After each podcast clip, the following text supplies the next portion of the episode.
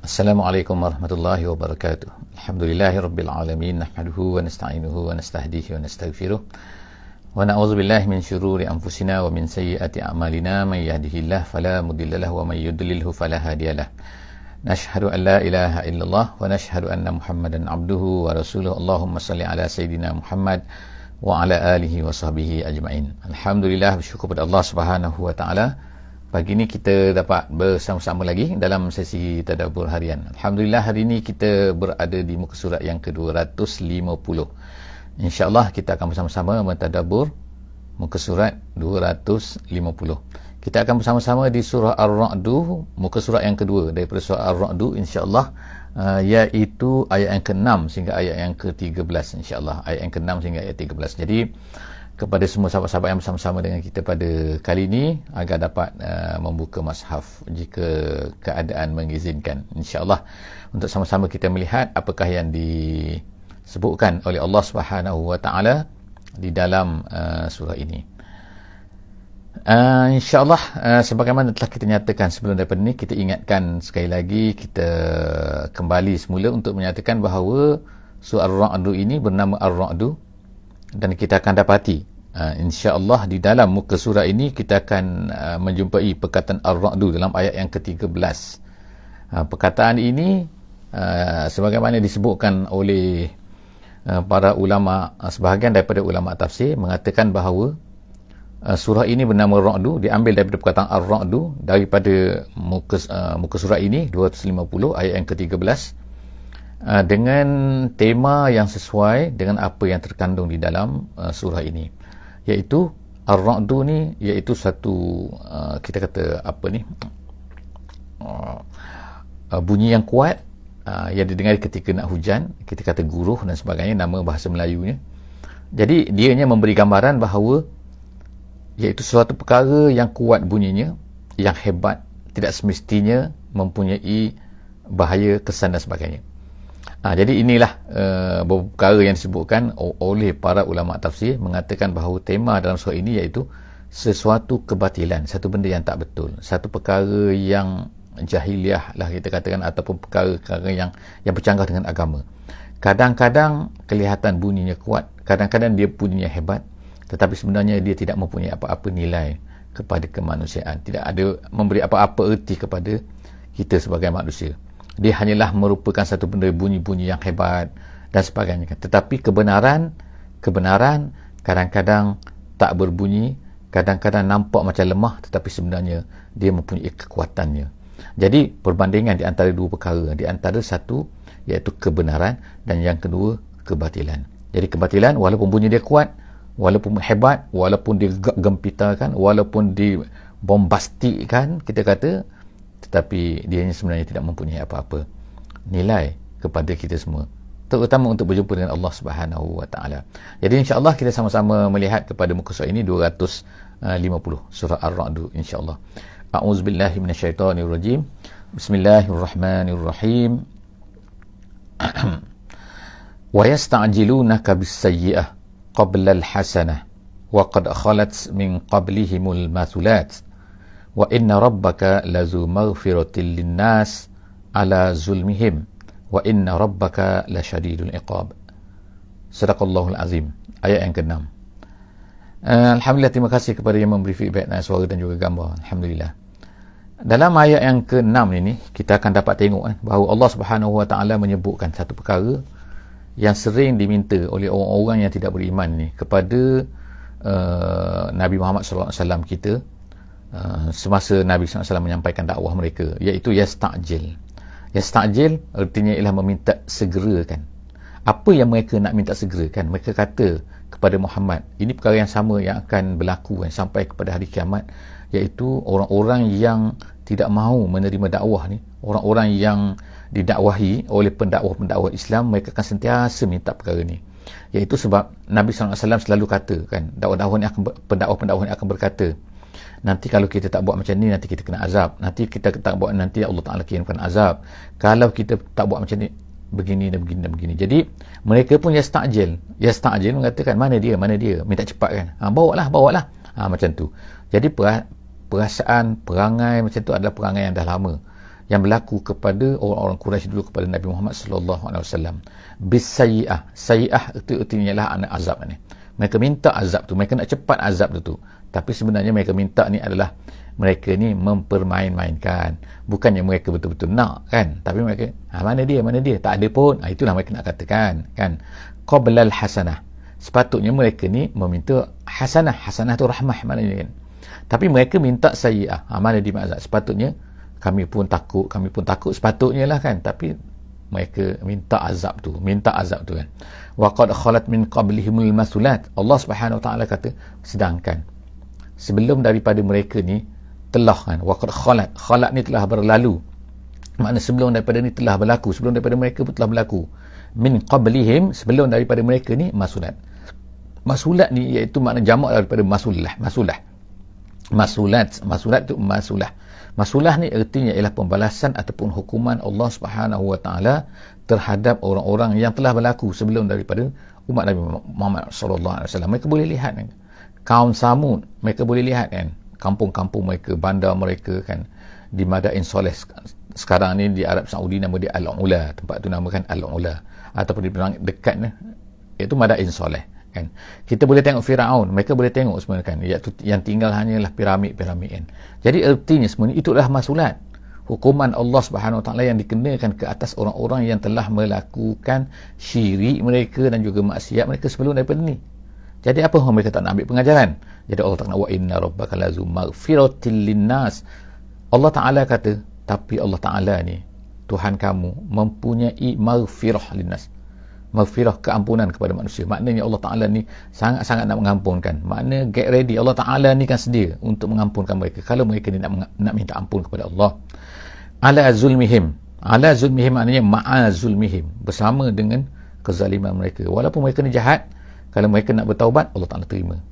Kita sekarang pun kalau kita nak bertaubat kalau kita ni ahli maksiat dan sebagainya kan kita banyak buat maksiat kalau kita nak bertaubat Allah Subhanahu Wa Ta'ala terima. Jangan takut kan. Ala zulmihim lazu maghfiratil linnas ala zulmihim. Wa inna rabbaka la syadidul iqab. Tapi kena ingat kena ingat kan kamu kalau kamu tidak mahu uh, meminta ampun kepada Allah tak tak mahu bertaubat tak mahu kembali semula kepada Allah tak mahu berhenti daripada kejahatan kamu ni Allah ini inna rabbaka wa inna rabbaka la syadidul iqab. Sangat-sangat sangat-sangat dahsyat iqabnya iaitu hukumannya seksanya.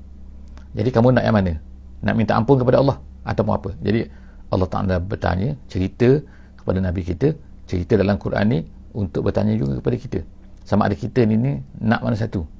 Ha, nak mempermain-mainkan ataupun nak minta ampun kembali kepada Allah. Of course kita nak ampun, minta ampun kepada Allah SWT.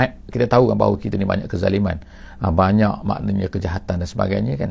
Tetapi kita nak sebab kita tahu Allah SWT mempunyai zoom maghfirah. Waalaikumsalam warahmatullahi wabarakatuh. Seterusnya ayat yang ketujuh Allah SWT berkata wa yaqulul ladzina kafaru. Allah Taala ceritakan lagi apakah orang-orang yang kafir ini berkata wa yaqulul ladzina kafaru. Orang-orang tu ber, orang-orang kafir itu berkata laula unzila alaihi ayah min rabbih. Tengok kan. Nombor satu mereka nak minta cepat-cepat azab tu. Yang kedua Allah SWT sebutkan kat sini kan. Mereka minta apa lagi kepada Nabi Muhammad sallallahu alaihi wasallam. Dalam ayat yang ketujuh ni, Allah Taala kata wa yaqulul ladzina kafaru berkata orang-orang kafir tu laula laula ni mana dia? Mana dia? Mana halumma mana dia? Hal, mana ataupun halla mana dia? Kenapa tak bawa? Kenapa tak bawa? Ha, ataupun dalam ayat ni kenapa unzila alaihi laula unzila alaihi ayatun min rabbi? Kenapa tak ada tanda? Bawalah tanda daripada Tuhannya kalau dia kata dia ni beriman sangat kalau dia kata dia ni betul sangat dia ni seorang rasul kata orang kafir kata orang tak nak terima Islam ni mereka kata macam tu. Mana tandanya? Mana tandanya? Mereka nak tanda-tanda. Jadi apa tanda-tanda? Macam-macam mereka minta kan. Mereka nak minta air terpancut daripada Mekah lah. Mereka nak kertas lah. Itu tulis pada kertas dibawa oleh Muhammad. Mereka nak malaikat tu datang macam-macam benda disebutkan dalam ayat-ayat yang lain kan. Kita akan baca, kita dapat baca. Dalam surah-surah yang lain juga diceritakan perkara yang sama. Iaitu mereka ni kan minta jadi Allah Ta'ala tengokkan ulang-ulang-ulang-ulang kan banyak kali ulang macam-macam benda eh. macam-macam bentuk. Ini perangai orang-orang yang tidak mahu menerima agama. Jadi secara tidak langsung sebenarnya ialah dia memberi pengertian kepada kita bahawa kita ni hidup kita sebagai orang beriman ni sepatutnya ialah berusaha untuk memberi mengajarkan menceritakan Islam ni kepada kalau tak kita tak akan hadapi perkara-perkara ni Nabi Muhammad hadapi perkara ni tapi kita tak akan hadapi perkara ni jadi kita adalah pengikut umat Nabi Muhammad sallallahu alaihi wasallam kita adalah umat Nabi Muhammad. Kita adalah pengikut Muhammad. Jadi sepatutnya kita hendaklah kan bersama-sama dengan Nabi untuk menyebar bekerja untuk menyebarkan agama. Sehingga kalau kita menyebarkan agama maka kita akan dapat tilah perkara jadi Allah Ta'ala sebutkan perkara ini berulang kali untuk menjadi pengajaran kepada kita. Sindiran juga sebenarnya kepada kita. Supaya kita ni kena berusaha kena buat kan. Jadi kita tengokkan orang kafir akan berkata apa? Laula unzila alaihi ayatun min rabbih. Mereka nak ni. Macam Nabi Musa tu. Bila cerita Nabi Musa oh tukar dia menjadi ular Oh, kemudian cerita samud. Oh, unta keluar daripada celah-celah batu. Perkara yang ajaib macam-macam. Jadi mereka nak, mananya tak ada pun. Muhammad ni tak ada pun. Ada, dah ada. Tapi mereka tak terima. Dah ada Quran tu sendiri dah menjadi mencabar mereka kan. Tapi mereka tak terima juga. Ha, dari segi bahasanya, dari segi balarahnya, dari segi menceritakan apa yang akan berlaku dan sebagainya. Memang betul-betul berlaku. Tapi mereka tak terima. Jadi mereka nak ni macam-macam. Nak pula ayat.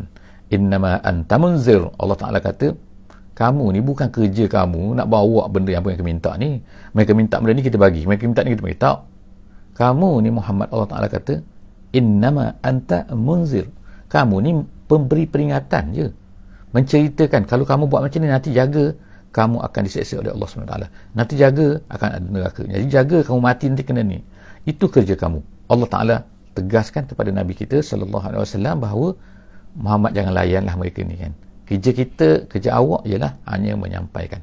Kerja awak bukannya untuk tu melayan mereka nak ni nak nak ni kan. Walikulli qaumin had. Allah SWT kata bagi setiap kaum tu ada had. Had tu artinya ialah iaitu orang seorang yang akan memberi peringatan. Seorang yang akan menunjukkan jalan yang benar. Hadin ni hadin tu maknanya orang yang menunjukkan jalan yang benar. Seorang yang yad'u ila rabbihim. Jadi uh, daripada ayat ni uh, Allah Ta'ala nak beritahu kan orang kafir akan berkata macam ni. Jadi apakah sikap kita apakah sikap orang yang bawa Islam iaitu jangan layan. Mereka ni sangat tapi kita terus menjalankan kerja. Kamu wahai Muhammad jangan kerja kamu. Iaitu kamu ni munzir dan ingat Allah SWT setiap jadi kita kita tengok dalam wali kulli qawmin had tu iaitu maknanya sekarang ni sekarang ni maknanya sepatutnya kena adalah kan. Setiap daripada bangsa setiap daripada mesti kena ada had iaitu bukan bukan Nabi. Mereka ni bukan Rasul. Pada hari ini sebab Rasul dah tamat dah dengan Nabi kenabian dah tamat dengan Nabi Muhammad sallallahu alaihi wasallam. Tapi kitalah yang akan menjadi orang-orang yang menyeru kepada agama. Had eh.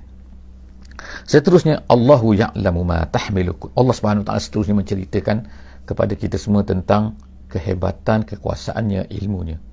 Iaitu Allah Subhanahu wa taala kata Allahu ya'lamu Allah taala tahu. Ma yah ma tahmilu kullu unsa. Apa yang dibawa apa yang dikandung oleh setiap perempuan dalam rahim. Tak kira lah kalau kita kata binatang ke manusia ke semua benda kan unsa unsa ha, jadi Allah Ta'ala tahu tahu apa? Allah Ta'ala tahu dia ni kembar ke dia ni lelaki ke dia ni perempuan ke. Sekarang orang guna scan dan macam-macam kalau nak tengok kan, kan? Tapi sebelum daripada tu adakah manusia tahu? Allah Ta'ala tahu. Masa dia hanyalah setitis mani tu kan dia nak jadi macam mana? Apa yang akan ada dalam manusia hanya tahu apabila dah dah dah sampai kepada tahapnya kan. Tapi Allah Taala tahu kan. Dia nak mati ke tak nak mati ke selepas ni Allah Taala tahu kan. Jadi Allah Taala tahu ma tahmilu kullu unsa. Semua yang dikandung oleh perempuan Allah Taala tahu. Wa ma taghiz wa ma taghidul arham. Wa ma taghid. Taghidu tu artinya ialah apa yang kurang. Kurang eh kurang pada Allah arham. Iaitu apa yang dikandung tu. Kadang-kadang apa yang dikandung tu kadang-kadang ada kecacatannya. Kurang eh kurang sini kurang sini kan kadang-kadang ha, kita kadang-kadang jantung kadang-kadang kadang-kadang kurang masanya. Masa apa? Sepatutnya 9 bulan. Kadang-kadang 7 bulan. Kadang-kadang 8 bulan setengah. Dah lahir kan? Itu taridul arham. Ha, ulama kata. Dan juga wama tazdad dan juga apa yang bertambah. Yang bertambah ni dalam membawa erti semua benda yang bertambah. Sama bertambah masa tempoh masa dia akan lambat lahir. Sepatutnya oh dia kata akan due masa ni. Tapi kadang-kadang lambat. To time. Kadang-kadang bertambah anggota oh ada lebih sikit kan? Ada lebih sini dagingnya apa semua itu Allah Taala tahu. Jadi dia kata Allahu ya'lam ma tahmilu kullu unsa wa ma taghidul arham wa ma tazdad apa yang bertambah apa yang kurang semua Allah Taala tahu. Kemudian Allah Taala kata wa kullu syai'in 'indahu bimiqdar. Semua benda semua benda indahu bimiqdar. Di sisi Allah ni ada kadarnya ada ketentuannya. Allah Subhanahu wa taala dah dah dah siap dah ha, dah siap apa ni dah siap kita kata dah siap uh, dah tahu dah tentukan semua benda. Itu yang kata wa kullu syai'in indahu bimiqdar. Ayat yang ke-8 eh? Ayat yang ke-8 seterusnya ha, kita tengok ayat yang ke-9 alimul ghaib wasyahadah Allah Taala tahu. Yang ghaib yang syahadah. Yang tak nampak yang nampak manusia nampak yang ghaib tak nampak. Tengok nak selesaikan masalah covid tak boleh ni. Susah kan buat macam ni tak jadi buat macam ni. Sebab apa? Susah kan virus tu sangat-sangat kecil tak, dah tak tahu apa dia macam mana dia. Allah Ta'ala tahu kan alimul ghaibi. Even benda yang tak nampak pun tak boleh teropong tak nampak. Jin alam alam ghaib semua tak nampak kan. Tapi Allah Ta'ala tahu. Alimul ghaibi wasyahadah dan juga benda yang kita boleh nampak. Kemudian al-kabir. Allah Ta'ala bersifat dengan al-kabir. Al-kabir al-azim maknanya. Allah Ta'ala ni sangat-sangat maha besar. Dan juga al-muta'al maha tinggi. Ya, jadi Allah Ta'ala di maha tinggi itu adalah di antara kita kata asma'ul husna eh. ha, perkara-perkara yang merupakan sifat Allah subhanahu wa ta'ala yang insyaAllah uh, saya harapkan kalau kita ada peluang insyaAllah uh, kita boleh apa ni kita boleh membaca, mengkaji mempelajari pula eh, tentang asma'ul husna uh, jadi adil insyaAllah kan boleh kita search uh, dalam dalam apa ni uh, dalam internet insyaAllah ada guru-guru yang uh, menceritakan perkara ni kan dengan jelas kan uh. ok jadi Uh, seterusnya Allah SWT sebut dalam ayat yang ke-10 eh, ayat yang ke-10 sekarang ni Allah Taala kata sawa'um minkum man asarran alqaula ini terus lagi Allah Taala nak ceritakan tentang bahawa kehebatan Allah SWT mengetahui. Ilmu Allah SWT iaitu sama sahaja. Kamu asarra iaitu bercakap secara perlahan-lahan ataupun berbisik ke ataupun merahsiakan ke alqaula kamu merahsiakan kata-kata kamu wa man jaharabih dan juga dengan orang yang bercakap dengan kuat suara tinggi suara boleh didengari. Sama saja bagi Allah Ta'ala kan. Apa even ada dalam hati pun Allah tak tahu. Kita tak bercakap lagi. Kalau bercakap cara senyap pun Allah, Allah, Ta'ala tahu semua. Yang pentingnya Allah Ta'ala tahu semua kan. Man asarra siapa yang bercakap perlahan sama yang bercakap kuat. Man wa man jaharabi wa man huwa mustakhfin bil dan apa yang kamu sembunyikan pada waktu malam. Makna dahlah bersembunyikan pada waktu malam pula kan. Wasaribun bin nahar. Dan apa yang kamu zahirkan pada waktu siang maknanya siang ke malam ke kamu bercakap ke kamu sembunyikan ke kamu tak cerita pada orang ke semua tu Allah Ta'ala tahu. Itu ayat dan ayat yang ke-10 kan nak sebut mana saribun ni asalnya mana? Sar, sar ni yang benda yang nampak mana asar ha, jadi saribun iaitu satu benda yang kamu zahirkan. Apa yang kamu zahirkan pada siang hari? Ha, lah maknanya Allah Ta'ala sebut siang hari. Maknanya siang hari nak tanyakan bahawa memang nampak lah kan eh? ha, suasana iaitu nampak. Malam pula gelap tapi kamu kan sembunyikan. Tak Allah Taala tahu semua. Maknanya kamu tak boleh lari daripada Allah Subhanahu Wa Taala. Jadi kalau kita rasa bahawa oh gelap ni orang mungkin orang tak tahu. Kalau kita semua seorang diri mungkin di tempat persembunyian orang tak tahu. Tapi Allah Taala tahu. Jadi Allah Taala tahu di mana saja kita apa saja yang kita buat apa yang kita cakap apa yang terlintas dalam hati Allah Taala tahu semua. Jadi oleh kerana itulah maka tak ada tempat kita nak lari daripada Allah Subhanahu Wa Taala. Ayat yang ke 11 Allah Ta'ala kata lahu mu'akibatun sekarang ni Allah Ta'ala kata lahu mu'akibat bagi dia tu ha, bagi siapa tu kan? Ha, bagi manusia tu. Lahu tu lil insan maknanya. Eh, lil insan sini. Bagi manusia tu ada mu'akibat mu'akibat ni ialah malaikat yang mengikuti. Asal di ma'akabah akabah tu maknanya ialah yang duduk bersama dengan seseorang tu kan. Jadi mu'akibat ni ialah malaikat yang sentiasa ada di depan di belakang semua ada kan Ha, jadi kadang-kadang dinamakan malaikat ni hafazah iaitu malaikat yang menjaga, menjaga. Tapi menjaga apa sini? Dia dia ada malaikat lain lagi. Malaikat yang menulis muka, nakir dan sebagainya. Ini malaikat lain muakibat nama dia. Min baini yadayhi di depan dan juga di belakang dia, eh. Di depan dia wa min khalfihi di belakang dia maknanya ada. Ada depan, ada belakang muakibat ni. Ada malaikat ni setiap daripada kita ni yahfazunahu. Kerjanya apa malaikat ni? Menjaga kita. Masya Allah kan? Allah Ta'ala jadikan malaikat yang akan menjaga kita min amrillah. Min amrillah maknanya bi amrillah. Iaitu dengan arahan daripada Allah Subhanahu Wa Ta'ala. Jadi Allah Ta'ala apa ni arahkan kepada malaikat ada yang menjaga kita di hadapan dan di belakang kita. Masya Allah kan? Untuk apa malaikat ni? Innal. Ah, untuk apa? Disebutkan oleh Allah, disebutkan di sini ialah dalam al-tafsir kata iaitu daripada jin dan juga lain-lain yang kita tak nampak. Kan ada yang nak mengganggu kita. Sebab itulah kita rasa macam mana jin yang boleh nampak kita tapi tak boleh tak ganggu kita. Sebab ada malaikat yang menjaga kita. Masya Allah kan. Tapi kalau malaikat ni Allah SWT dah tak arahkan.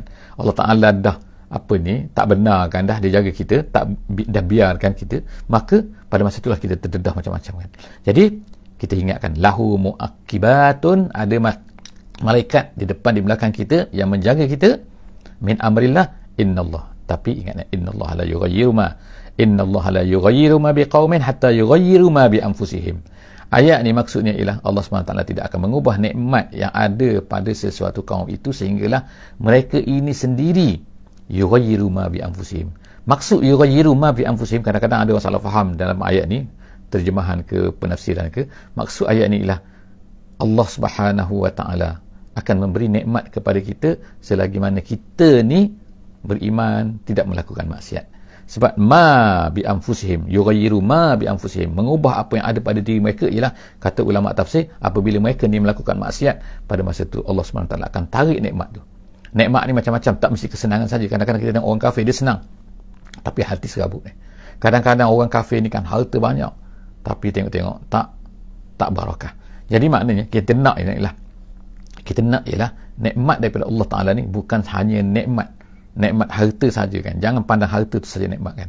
Banyak lagi bentuk-bentuk nikmat yang Allah Ta'ala nak berikan kepada kita. Jadi kita jaga supaya Allah SWT tak tarik balik nikmat yang Allah Ta'ala beri kepada kita. Kerana apa? kerana kejahatan kita. Inna Allah la yughayyiru ma biqaumin hatta yughayyiru ma bi anfusihim wa iza aradallahu biqaumin su fala maraddalah tapi apabila Allah Ta'ala dah tetapkan nak, nak azab eh su di sini iaitu azab azab. Allah Ta'ala nak mengazab satu kaum maka malaikat yang menjaga tadi tu tak boleh menghalang lagi. Sebab apa? mereka bekerja di atas arahan Allah Subhanahu Wa Ta'ala. Apabila datang arahan Allah Ta'ala nak mengazab satu kaum maka malaikat tak boleh nak buat apa lagi? Ha, gitu kan maknanya kan? Allah tak maknanya malaikat tu kuasa dengan diberikan oleh Allah Subhanahu wa taala. Jadi Allah SWT kata sini kan wa iza aradallahu biqaumin apabila Allah Taala nak kepada satu kaum itu dengan su dengan azab maka fala maraddalah tak ada benda yang boleh tolak. Termasuklah malaikat tadi yang jaga pun tak boleh tolak. Wa ma lahum min dunihi min wal. Tidak ada yang lain tempat bergantung tempat berjaga tempat melindung kepada manusia itu melainkan Allah Subhanahu taala. Sebab itulah kan walaupun malaikat tu Allah taala sebut kan begini begini begini kan tetapi mereka pun tetap akur kepada perintah Allah Subhanahu wa taala. Jadi mintalah pertolongan kepada Allah mintalah uh, apa ni ta'awuz kepada Allah Subhanahu taala berlindung kepada Allah Subhanahu wa taala Seterusnya ha, ayat yang ke-12 ayat yang ke-12 Allah SWT kata huwallazi yurikumul barqa. Jadi sekarang ni cerita tentang al-barqa. Barqa ni peti eh? ha, gitu kan? Dialah yang menunjukkan kepada kamu peti kita tengok sekarang kan banyak peti kadang-kadang kan hujan ada lalu berlakulah peti khaufan wa tama'a. Dia ni peti ni dia akan memberi khauf ketakutan dan juga memberi harapan. Ialah bagi setengah orang dia adalah memberi khauf. Dia menakutkan lah kan. Ialah orang berjalan di di di, di padang ke berada di tempat-tempat terdedah ke. Ha, dia takut kepada peti ni. Ha, tapi bagi setengah orang dia atamaan jadi Allah tak nak sebutkan tu. Dia bukan makna kejahatan sepenuhnya. Dia bukan kebaikan. Ber, macam-macam orang kan makna berbeza mengikut keadaan orang tu. Jadi ada petani-petani dia suka petik oh nak hujan dia suka oh Masya Allah kan lepas ni hujan pokok dapat ni lah kan dan sebagainya. Tapi setengah orang dia takut. Ha, itu Allah Ta'ala katakan yurikumu Allah Ta'ala tunjukkan benda tu semua wa yunshi ushabat dan Allah Ta'ala lah yang menciptakan. Yunshi makna menciptakan menjadikan ashabat thiqal iaitu awan yang tebal. Awan yang tebal maknanya awan tebal yang akan menurunkan hujan lah. Kalau awan sikit tu dia tak menurunkan hujan kan Kemudian seterusnya ayat yang ke uh, 12, itu ayat yang ke-12 eh. Kita tengok ayat yang ke-13, ayat yang terakhir. Allah Taala sebut sini iaitu yusab wa yusabbihur ra'du bihamdi. Dan kemudian ar-ra'du guruh tu Allah Taala kata dia yusabbih bihamdihi. Dia rupanya guruh tu dia bertasbih tu. Ha, sebab itulah kita disuruh bertasbih. Bila kita dengar guruh, kita disuruh bertasbih kepada Allah Subhanahu Taala. Guruh tu sebenarnya bertasbih. Ha, bukannya guru tu saja-saja bunyi kan. Memanglah kan saintifik yang mengatakan gini-gini kan. Tetapi Allah mengatakan sini sebenarnya guru itu sebenarnya bertasbih kepada Allah. Ha, yusabbihu ra'du bihamdi. Kata setengah ulama maksud ar-ra'du sini ialah malaikat-malaikat yang diarahkan ha, untuk berbunyi itu. kan ya malaikat-malaikat kan jadi bunyi guruh tu dia sebenarnya bertasbih kepada Allah wal malaikatu min khaifatihi dan juga malaikat-malaikat dia kata min khifatihi dia takut kepada Allah Subhanahu wa taala nak tunjukkan bahawa malaikat ni takut kepada Allah. Bila Allah Taala suruh apa-apa dia akan buat. Ha, gitu kan? Kemudian wa yursilus sawa'iqa. Dan kemudian Allah Subhanahu wa taala menghantar. Apa ni? Halalintar katakan. Peti yang kuat tu kan yang api tu yang fayusibu biha man yasha. Kadang-kadang dia akan terkena sesiapa yang dikehendaki oleh Allah Subhanahu taala. Maknanya kalau kita tengok kadang-kadang ada orang kena peti ha, itu adalah merupakan ini ayat Allah Taala sebut ni. Fayusibu biha man yasha. Terkena kepada sesiapa yang dikehendakinya. Ada cerita di sini kan iaitu di dalam tafsir jalan lain disebutkan uh, Nabi SAW telah menghantar utusannya untuk berdakwah kepada satu kaum sampai kepada seorang lelaki itu. Lalu lelaki, lelaki tersebut berkata dia kata dia mempermain-mainkan dia kata siapa Muhammad? Siapa Tuhan? Tuhan Tuhan ni apa? Dia kata Tuhan ni besi ke? Tuhan ni emas ke? Tuhan ni belian ke? Tuhan dia cakap lah apa-apa yang ditanyakan logam-logam apa yang dia sebutkan tu. Tuhan ni apa? Akhirnya apa? Bila cakap macam tu tiba-tiba peti datang memanah dia. Mati dia. Ha, jadi ini kesempurnaan lah kan eh. Ha, berkenaan dengan ayat ni. Fayusi bubiha min yasha. Tapi kita tengok pada hari ini kan ada orang kena peti jadi ini adalah apa yang telah disebutkan oleh, oleh Allah Subhanahu Taala. Kadang-kadang orang tepi tu tak kena peti dia yang kena peti kenapa? Dia kena kan? Kita tak boleh nak elak kan jadi Allah Taala kata peti Allah Taala yang utuskan. Dan dia akan terkena kepada sesiapa yang dikehendakinya kemudian wahum yujadiluna fillah. Orang-orang kafir ni menentang mereka ni yujadiluna fillah. Mereka ni berdebat tentang Allah. Pelik berdebat tentang Tuhan kan? Berdebat tentang Tuhan. Ini yang pelik kan? Wa huwa syadidul mihal. Sedangkan dia adalah sangat-sangat mihal. Ha, jadi insya-Allah kan yang itulah yang terakhir. Ha, daripada ayat kita pada hari ini. Kita akan jumpa lagi insya-Allah di ayat yang ke-251 muka surat 251 insya-Allah. Jumpa lagi insya-Allah. Ha, jangan lupa untuk share kepada kawan-kawan semua insya-Allah kepada sahabat-sahabat semua. Ha, tekan saja ambil link tu kan insya-Allah copy pastekan kepada Uh, tempat letakkan dalam Facebook masing-masing dan sebagainya kan. Mudah saja insya-Allah kan. Just copy letakkan pada Facebook masing-masing letakkan pada grup masing-masing kan. Hantar pada grup insya-Allah moga-moga kita dapat manfaat. Orang lain dapat manfaat kita dapat pahala. insya-Allah uh, setakat itu saja kita tamatkan hari ini dengan uh, membaca sama-sama membaca surah Al-Asr Bismillahirrahmanirrahim. Wal 'asri innal insana lafi khusr illa allazina amanu wa 'amilus solihat wa tawasaw bil haqqi wa tawasaw bis sabr Wassalamualaikum warahmatullahi wabarakatuh.